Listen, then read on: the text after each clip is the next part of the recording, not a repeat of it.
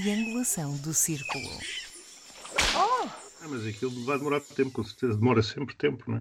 É, pois é, parece que já cá estamos todos, não é?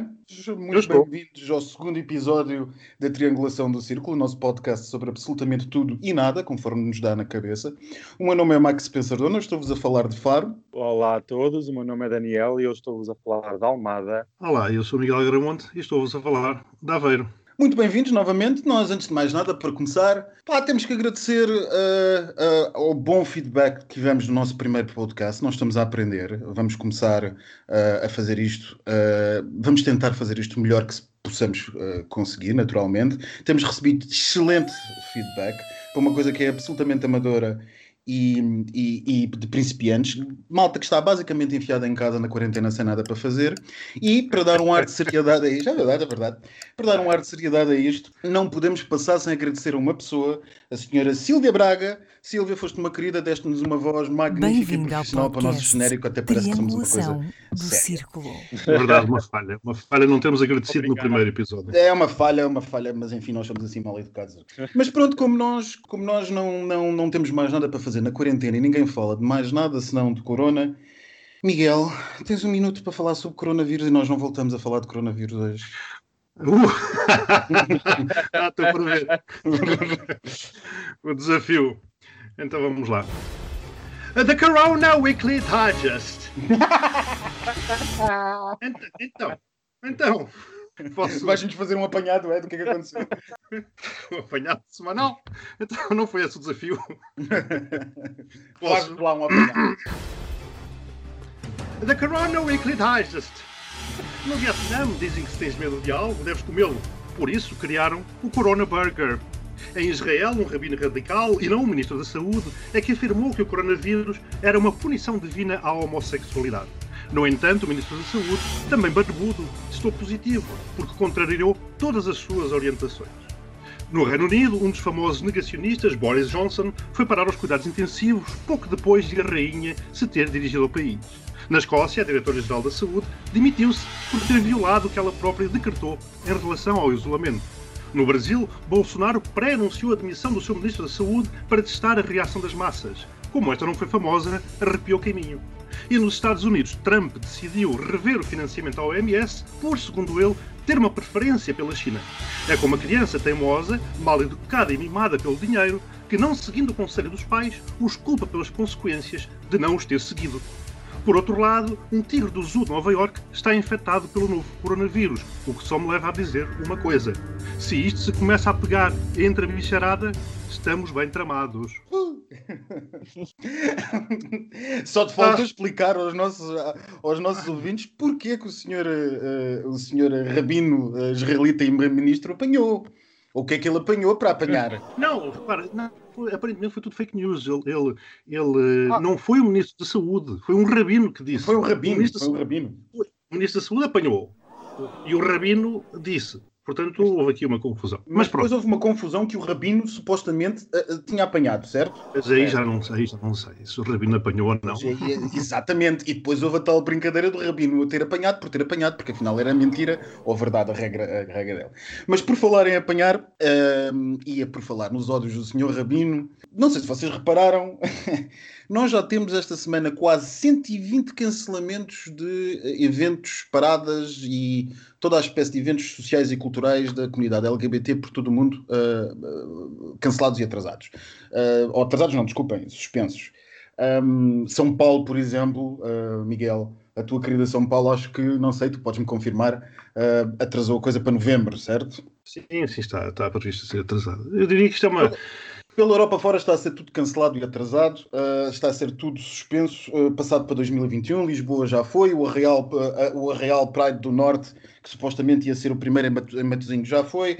ainda não se sabe nada sobre as restantes Prides do país, mas pelos vistos também serão canceladas. Enfim, está a ser tudo uma. Uma, Sim, uma razia, uma razia Aqui... completa às coisas da, da comunidade, não é? Sim, aqui em Aveiro a segunda marcha seria agora dia 13 de junho, mas hum, julgo que, que, a ideia é transferir essas, essas marchas e esses eventos uh, para, para o virtual. Ou seja, querem fazer um grande. É, sim, mas no virtual já lá estão todas, não é, Daniel? Mas isso, isso é, o, o, o, o pretendido. Eh, só que isto parece-me que é mais uma etapa, não é? Mais uma etapa no, no, famoso processo, aquilo que eu chamo de processo de digitalização da realidade LGBT. Ou seja, lembram-se com certeza das salas de chat, do velhinho IRC, que mudaram, não é? A forma como nós nos encontrávamos. Depois apareceram as apps, que também nos mudaram a forma como nós nos conhecemos. E agora, aquilo que do pouco faltava né, da convivência real, ou vivia cores, muitas cores, uh, que eram as marchas, não é? Também estão a passar para o mundo virtual. Portanto, a mim o que me parece é que isto tenha, enfim, esteja, estejamos a perder também com, com isto o, o, o pouco que ainda tínhamos no contacto entre nós. A Bichice este ano foi cancelada. Oh. Não foi nada cancelada. Ela continua, ela continua, mas de baixo, ela continua, mas sem se ver. Mas vocês não acham, vocês não acham que esta progressiva, quer dizer, esta progressiva digitalização da vida LGBT, quando nós regressarmos, como é que isto vai regressar? Quer dizer, os bares nós já sabemos que dificilmente, sim, dificilmente se, se aguentavam. Uh, já sabemos que havia até uma decisão geracional com muitos membros da, da comunidade a não entenderem porque é que teriam que frequentar meios LGBT ou até eventos de orgulho LGBT. E de repente levamos todos uma machadada de um ano em que praticamente não há absolutamente atividade nenhuma. E para já não falar, por exemplo, das consequências que isto terá em algumas associações que vivem de financiamentos para estes eventos e de que vivem, de que prestam apoio a, a, membros da comunidade que efetivamente precisam desse apoio. E eu tenho pensado, não sei, quanto aos meus ilustres debatedores, o que é que acharão deste, deste assunto, mas eu tenho pensado como é que nós voltaremos depois disto. Aliás, enfim, toda a sociedade pensa como é que voltará depois disto, mas nós acham que vai ser alguma coisa diferente ou vai ser. Eu penso que tudo vai ser diferente, seja uh, para as pessoas LGBT, ou seja para os heteros, seja para quem for. Mas eu gostaria de referir que não é preciso uma marcha para as pessoas se orgulharem daquilo que são. A marcha do orgulho é todos os dias, dentro e fora de casa, no trabalho, na casa de amigos, em, to em todo lado. E as pessoas, é isso que não se podem esquecer, que ok, a marcha foi cancelada, apesar de eu nunca ter ido, porque acho que isso é, é o que é, pronto, vale o Oh, valha-me Deus. Ah, estamos feitos, pronto, vamos perder as é, traz o chicote. Não, é, as amigas têm que perceber, as manas têm que perceber, a luta é feita todos os dias, não é uma vez por ano, como elas Sim, gostam de, naturalmente. Dos armários, ir para o arraial fazer sabe-se ao quê que vão marchar e depois dizem ah, eu vou marchar é para outro Sejas lado. moralista. Não, não. Eu também janto, eu também janto Agora, todos os dias e gosto de ter jantares especiais de vez em quando. É, portanto, Exatamente. Tu estás Agora, a dizer, o... Daniel, é que tu te levantas a marchar todas as manhãs do teu quarto e vais até à sala e tudo e marchas e não tens que marchar na rua, não é isso? Eu marcho na rua. Eu, quando vou às compras, eu tenho o meu estandarte que é virtual, não é visível, não tenho um estandarte físico, mas eu, quando vou à rua, à rua é com orgulho e é com, com esse estandarte disposto. naturalmente, naturalmente. Tenho que mas uma coisa não tira. Coisas, claro. Não tira a é. outra. Mas uma coisa é, tira a outra, não tira? Tira, claro que não. Toda a gente deve festa, acho muito bem. Se é para, fazer, se é para fazer não, festa. Mas não é, mas, mas, oh, Daniel, mas a marcha, a marcha não é. Bom, e daqui a é, bocado entramos aqui, entramos aqui em, em, coisas mais complicadas que levam a algumas decisões, nomeadamente uhum. políticas, aqui dentro do país mas a festa não é necessariamente, eh, perdão, as marchas não são necessariamente exclusivamente festa. Deve haver festa, ah, claro que sim.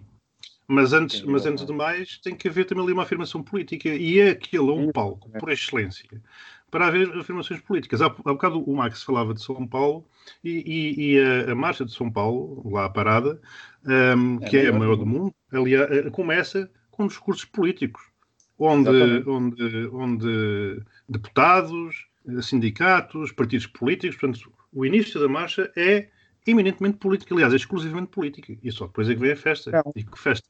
mas, mas, Max, eu, eu, diria que tu estavas a perguntar como é que seria o pós, mas a mim há uma questão que me preocupa, que é o, o, o durante. No durante eh, preocupa-me, e é uma coisa que tenho pensado, até que ponto é que esta pandemia realmente também não tenha é, outro tipo de implicações que também são muito nefastas. Por exemplo, eu tenho receio que alguns jovens eh, LGBT que saíram do armário e da casa dos pais, por terem passado a ter uma, uma disponibilidade para se autossustentarem, não é? E, portanto, não terem que aturar determinadas coisas, agora não tenham que regressar à casa dos pais e ao armário em algumas situações complicadas, ou ainda mais complicadas, não é?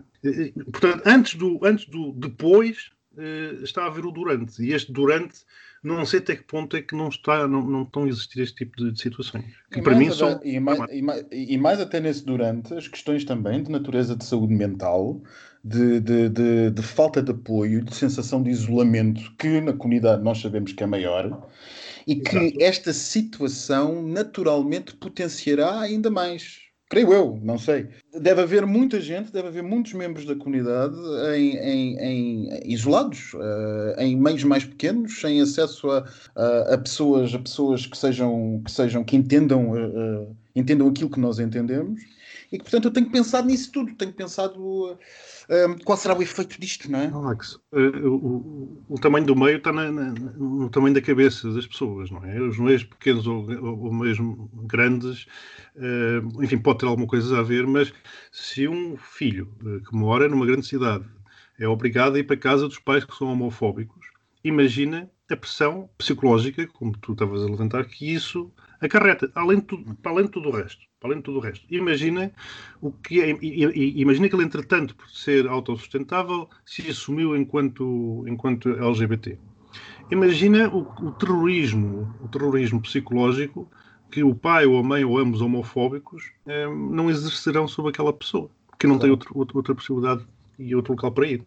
Portanto, para mim, este é o, é o durante, não é? E Daniel, eu, eu é conheci uma vez um caso, conheci uma vez um caso de um rapaz, há muitos anos, de um rapaz eh, cuja mãe era extremamente religiosa e que, isto já há muitos anos, e que ele estudava numa universidade e que eh, a mãe, eh, enfim, o trancou no quarto, proibiu de sair, só sairia do quarto quando, enfim, quando tivesse curado, e para ajudar à cura, cura dava-lhe sovas com a Bíblia. Aquilo, aquilo podia ser um princípio, talvez, de osmose, não sei se os valores da Bíblia se, se atravessariam a pele do rapaz e ele ficaria eh, hetero. Mas estás a imaginar isto multiplicado por uma quantidade de casos que ninguém sabe. Ninguém Não sei sabe, quantas até semanas que não sabemos quando é que acabam. é que as pessoas vão ficar para trás. Como sempre, a comunidade fica sempre para trás nas prioridades.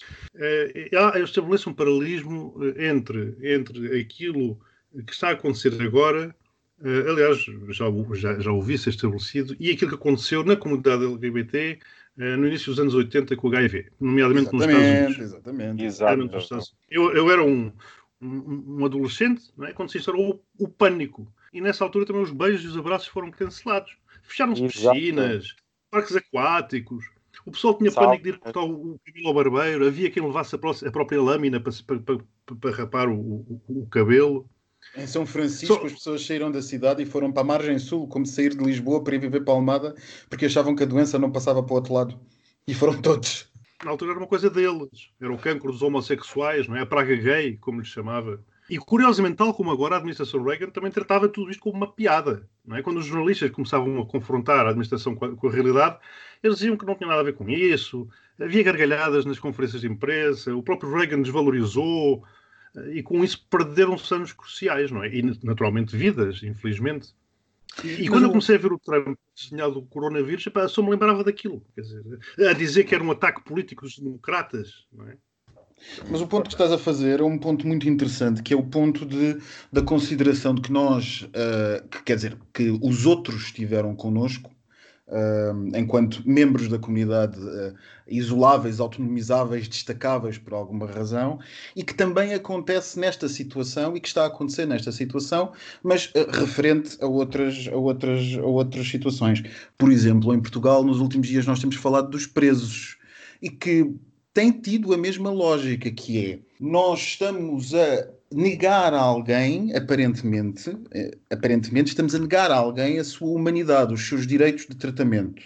O que é que vos parece aquilo que tem sido dito nesta questão? E como sabem, a comunidade, a comunidade eh, eh, presidiária também foi vítima eh, do HIV. Portanto, isto, o paralelismo continua, não é? Só que agora a questão é que não é só, não é deles, dos gays, do- dos maricas, dos paneleiros, não é? É justamente isso que eu estou a dizer, é justamente isso que eu Agora, estou a dizer. agora é toda a gente, agora há pressa, há dinheiro, há, há urgência para a raciocínio- vacina.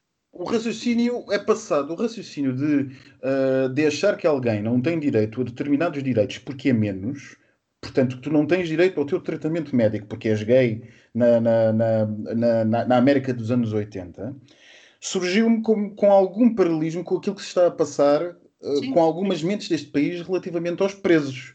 No sentido em que os presos, parece que está toda a gente muito chocada que os presos tenham direito à saúde. Foi e, que não foram condenados, que a, e que não foram condenados uh, a serem infectados por uma doença que os pode levar à morte. Quer dizer, a pena não foi essa. E era essa parte que eu gostava de ouvir a vossa opinião. A minha opinião, no caso, é que, antes, antes de mais, tem havido muita desinformação dos meios de comunicação social em relação ao tema. E isso traz logo de si ao de cima aquelas questões de segurança de e estabilidade que as pessoas começam a ficar passadas. E o que se vê muito no Facebook é as pessoas sem informação nenhuma já estão a dizer que as pessoas não têm direito a nenhum direito de saúde. Dizem, ah, eles estão presos é porque merecem eles, se eles estão presos é porque não fazem falta na sociedade, etc, etc, etc. Mas, antes de tudo, eles são pessoas. Os cidadãos que estão cá fora pensam que os presos são um número ou são um objeto ou alguma coisa, mas eles são pessoas com os mesmos direitos que os outros. Claro, têm as, li as liberdades condicionadas pelas penas que estão a cumprir, mas é preciso lembrar às pessoas que as pessoas que estão a ser libertadas não são casos graves, não são homicidas, não são. Certo, eh, vocês viram até, vocês calhar viram até aquele embate entre a Ministra da Justiça e o, e o nosso amigo Ventura e o nosso amigo Ventura no uma Parlamento, vergonha. em que ele disse claramente uma mentira. Uma ment... o, disse, em pleno, o desplante disse uma mentira que iam sair determinado tipo de, de, de, de reclusos e que era mentira, e que toda, toda a Assembleia, toda toda a Câmara se ouviu a, diz, a, reagir. Isso não é um crime, já agora, daquelas dúvidas existenciais. Não é um crime um deputado mentir escandalosamente na Assembleia ele está coberto das, Ele está coberto das, das, das, imunidades dele, não é? Se não é crime um político, seja Presidente da República, Primeiro-Ministro ou Ministro, mentir, um deputado também não tem qualquer pena ou qualquer coima sobre mentir. E aí é que está o problema que é, as pessoas podem dizer mentiras na casa da, da democracia e ninguém faz nada. E essas mentiras mas, são. Mas repara, mas o perdão, o perdão, para mim a questão é uma questão humanitária. Aliás, ontem já começaram a ser os primeiros e com certeza não foram as prisões que os decidiram. Ah, vais tu, lançaram os dados à sorte, vai aquilo. Há, portanto, um escrutínio uh, aqui de várias entidades que, que, que, dentro das limitações que a lei já impõe, das restrições que o Daniel falou, já escolhe quem sai, uh, enfim, da, da, das prisões. Agora, um, eh, volto a insistir. Há, há, coisas que não fazem sentido. E já que estamos a falar de prisões e prisioneiros, repara, o Rui Pinto esteve um ano em prisão preventiva. O, os outros três do CEF uh, ficaram em casa. Quer dizer, isto Exatamente. configura assim umas coisas uh, muito, muito, muito, estranhas, não é? Quer dizer, o, o, outro porque, porque, enfim, fez ali umas ações de, de, de hacking, esteve um ano, um ano. É? Eu primeiro já eh, tenho algum, algum alguma aversão ao conceito, ao conceito não, à prática da prisão preventiva, porque a pessoa ou é culpada ou não é, e portanto, quer dizer, se é inocente não é presa, se é culpada é presa, ou enfim, é aplicada uma pena qualquer. Por favor, não Agora, ser, começar nessa área. Ser presa, ser, ser, presa e depois ser considerada inocente, o que é que se faz? Há aquele tempo que a pessoa teve, aquele tempo e ao estigma. É como as guerras preventivas, é a mesma, é a mesma coisa. Portanto, quer dizer, os outros aparentemente assassinam alguém que leva à admissão dos seus superiores hierárquicos e estão em casa à espera de julgamento. Mas, mas, mas eh, portanto, também não vou entrar por aí, porque senão isto não, mas é um excelente ponto. É... é um excelente ponto. É um excelente, é um excelente ponto, é um excelente ponto, Miguel. É um, é um ponto muito interessante e é um ponto que tem tudo a ver com. Até porque a, a lei, de, a lei de, de, libertação de reclusos, por exemplo, não abrange de, uh, aqueles que estão presos preventivamente, o que é interessante também. Mas já agora, já agora Max, sendo jurista, há aqui uma questão que eu gostava de te colocar. Como é que tu avalias a posição de quem diz que, ao contrário de haver um perdão de penas, estas poderiam ser suspensas durante este período ou mesmo continuarem a ser cumpridas em prisão domiciliária. Isto é, põe a tónica no perdão. Eu não acho que seja, eu não acho que seja, eu, eu, pessoalmente, enfim, estão, estão, estão, estão previstas duas formas, não é? Vocês não sei se estão, estão ao corrente disso, estão previstas duas formas. O indulto e basicamente o, perdão de, de, de, pena. O indulto. Exato Uh, o indulto é concedido pelo Presidente da República, observadas determinadas, uh, um, determinadas condições, e será por natureza mais casuístico. Uh, o perdão de pena é uma coisa que vem em, em, termos legislativos e é mais um manto que cai, e aqueles que cumprir que forem apanhados por esse, por esse momento, não por essa rede, podem sair. Eu acho que a história de suspender a, a, a, a execução da pena e depois voltar, essa ideia de que algumas pessoas tiveram, de que seria possível suspender a execução da pena e voltar, sei lá, daqui por dois anos para, para, para cumprir, ou daqui por um ano para cumprir, tem dois problemas desde logo. O primeiro problema que tem é uh, o, o problema uh, sanitário, de transferência daquilo que pode ser a infecção exterior para dentro da população prisional. E é preciso perceber que esta medida não é uma medida só por causa dos presos e não é só para apoiar os presos. É do interesse de toda a gente, porque se uma prisão se torna um cancro de, de infecção, então isso facilmente saltará para a comunidade. É isto que as pessoas também não percebem. E salta muito rapidamente, porque uma, uma prisão é abastecida, porque os guardas prisionais saem e entram, porque as, as cozinheiras vão lá, porque os professores vão lá, porque os serviços sociais vão lá, porque os, os advogados vão lá. Toda a minha gente. Aquilo não é uma coisa fechada, que, hermética. É uma coisa que está em contacto com a comunidade permanentemente. Portanto, eu não vejo como é que se poderia ter a questão sanitária acautelada se, por exemplo, daqui a, a seis meses nós fizéssemos entrar dentro, de, dentro da prisão pessoas que estiveram tanto tempo fora que pudessem ter sido infectadas e como é que depois nós teríamos dentro das prisões a capacidade para impor quarentenas a quem veio de fora, porque uhum. em termos logísticos é extraordinariamente difícil. Enfim, as prisões portuguesas, é bom que se diga, já não estão sobrelotadas como estavam. É verdade que há uma ideia generalizada que as prisões portuguesas estão muito sobrelotadas, mas uh, o, o, a verdade é que também no, no, no, governo anterior, fruto de algumas medidas, a ocupação baixou, salvo erro, de 111% para 97% da capacidade. Portanto, até estão ligeiramente abaixo da capacidade. Mas isso é, é, é totalmente diferente de estarmos a fazer uh, quarentenas para pessoas que voltam. E depois há um segundo argumento, este seria o meu primeiro argumento, e o segundo argumento é: se nós vivemos num Estado democrático de direito, uh, humanista, que encara a pena como uma, uma tentativa de ressocialização do agente, passo a, a, a o, o, técnico disto, mas creio que toda a gente percebe o que é que isto quer dizer. Como é que nós estabelecemos que uma pessoa se vai embora um ano ou dois anos e volta para a prisão daqui a, daqui a uns tempos? Quer dizer, vamos pôr em causa a possibilidade que essa pessoa já terá tido de se restabelecer, de arranjar um emprego, de ter família, etc, etc, e eventualmente estar de novo inserida na sociedade. Portanto, seria uma dupla punição seria uma dupla ruptura. Portanto, é assim que eu vejo essa questão. Mesmo como o Max estava a falar, que a situação das prisões melhorou, mas que ainda há muito trabalho a fazer e que muitos destas saídas ou destas libertações ou destes indultos também têm a ver ainda com a falta de condições em muitas das prisões e com as faltas de condições que os próprios profissionais uh, da guarda enfrentam, quer sejam enfermeiros, os cozinheiros, isto é, isto é tudo um bolo não é só os presos que estão envolvidos, como o Max estava a falar, é uma sociedade inteira que está junta com o estabelecimento prisional e enquanto não tivermos realmente estabelecimentos prisionais dignos de um Estado de Direito desenvolvido, Exato, voltamos claro. a cair na mesma questão, que é temos que libertar e depois também perceber uh, aquilo que é uh, a conformação um, social, socioeconómica da população prisional. Nós já sabemos que a infecção começou, começou por ser uma coisa de determinado tipo de, de determinada parte da sociedade, a parte da sociedade que se movimentava mais facilmente e que podia ter acesso a, a, a viagens e a estar aqui e acolá e outro, e passou rapidamente para ser uma coisa que se está a disseminar a uma velocidade muito mais elevada nos setores menos privilegiados da sociedade, que são justamente os setores da comunidade, uh, uh, das famílias, da comunidade prisional, etc., que vão, que vão justamente criar mais esse, mais esse, esse, esse, esse, risco para a população uh, prisional e para o resto da comunidade.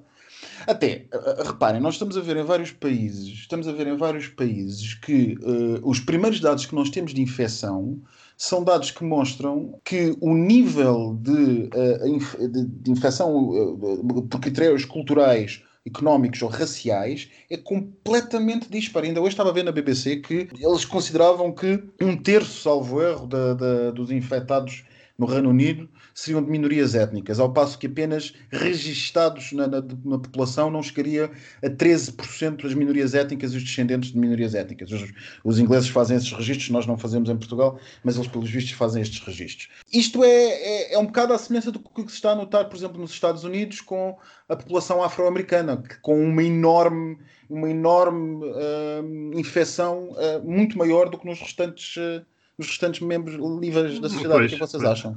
Se calhar se o Obamacare tivesse passado, hoje as coisas seriam, seriam diferentes. O Obamacare, se tivesse passado, seria diferente, mas até quando, até quanto é que seria diferente? E já agora, este, esta semana, o Bernie saiu da, da, da, corrida para as presidenciais. O que é que vocês acham? Vocês acham que tudo isto vai ter influência? Todas estas questões de, raciais, as questões do corona? Eu prometi que não falávamos do corona no início, lembras-te, Miguel? uh, uh, Eu fiz o esforço. Ah, todos nós fizemos um esforço enorme. Um minuto. Acham que isto vai ter influência ou não vai? Pode dizer uma coisa, que era dizer bye bye, Bernie, gostamos todos muito de ti, mas foi bom enquanto durou. Olha, se me perguntasse isso há, há, há, dois meses, eu diria que, para, choque de, de, grandes amigos meus norte-americanos, eh, que o Trump ganharia próxima, as próximas eleições. Porque essa, essa é a percepção que tenho. No entanto, eu desconfio que isto, o vírus lhe pode ter trocado as voltas, assim como trocou as voltas a muitos dos populistas por este mundo fora. Não, não, é só, não foi só o Trump. Por exemplo, saiu ontem uma, uma sondagem na Feira de São Paulo que indicava que 17% daqueles que elegeram Bolsonaro já se arrependeram. Hashtag eu avisei. Uh, só que mesmo assim, mesmo assim, esses 17% se votassem no Haddad e mantendo tudo como estava, também não seria suficiente para impedir a eleição do Bolsonaro. Por isso é que eu digo, uma coisa é a percepção que nós temos é? aqui em Portugal, na Europa, aquilo que nos choca, outra coisa é o, é o que realmente acontece. É? E, e, portanto, não ponho as mãos no fogo. Parece-me que trocou as voltas, parece-me que pode ter posto em risco a reeleição do, do, do Trump. Não sei se, se vai acontecer. Aliás, é vergonhoso, se for verdade aquilo que se diz, é que pelo facto de Nova Iorque, que é onde existe, está o epicentro neste momento do, do, das infecções nos Estados Unidos, ser, ser um Estado uh, democrata, o Trump anda a atrasar uh, portanto, a, a chegada da ajuda, precisamente para fazer uma jogada política e ganhar aqui alguma, alguma vantagem. Se for verdade, é escaroso. Mas aquela velha é. máxima da política norte-americana do It's the economy stupid, vocês acham que para ganhar eleições vocês acham que isto vai ter influências ou não? É que eu, sinceramente, eu, uh, para todos os nossos ouvintes, nós somos os três pessimistas. Nós sempre achamos que, nós sempre achamos, antes do Trump ser eleito, que ele, eh, que ele ia ganhar, que ele ia Exato. ganhar. Nós sempre, sempre acreditamos que ele ia ganhar contra todos os, contra todas as marés. Uh, e, sim, sim. e, agora, sinceramente, eu não sei porquê, não porque acho que o, que, o, que o discurso não possa ser replicado, mas simplesmente porque parte mais atingida por isto tudo será justamente o eleitorado dele. É pá, se calhar, se calhar o eleitorado dele. Não sei, é porque, uma vez mais, as infecções estão ali assim no, no parêntese, na costa leste e na costa oeste. O, o, o centro, o centrão, o centro geográfico, tenho a impressão que, que, que, o impacto não é, não é assim tão grande. Uh, e se assim for, o eleitorado dele continua quase que intocado, não é? Digo eu, digo eu, não sei. Vamos ver. A coisa já vai longa, nós ainda temos que ir à nossa rubrica da semana. Especialidade ah, é do Daniel. Olá, amigos, é, é aquele momento fabuloso. É aquele momento é, fabuloso em que falas das melhores estantes. É assim, esta semana, com mais uma vez, imensas estantes por onde ver, por onde falar. Eu vi imensas sugestões de livros através da televisão. E posso dizer que vi a pior e a melhor estante da semana. A pior estante que eu vi esta semana foi do senhor do, CD, do CDS, que eu não sei o nome. É o Chicão. É o Chicão, não é? Chicão. É um, o Chicão. O Chicão. coisa.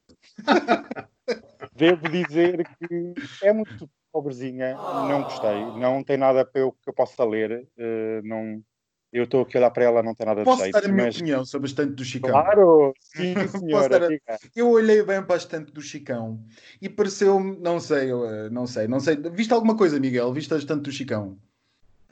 eu não consegui tirar os olhos do Chicão.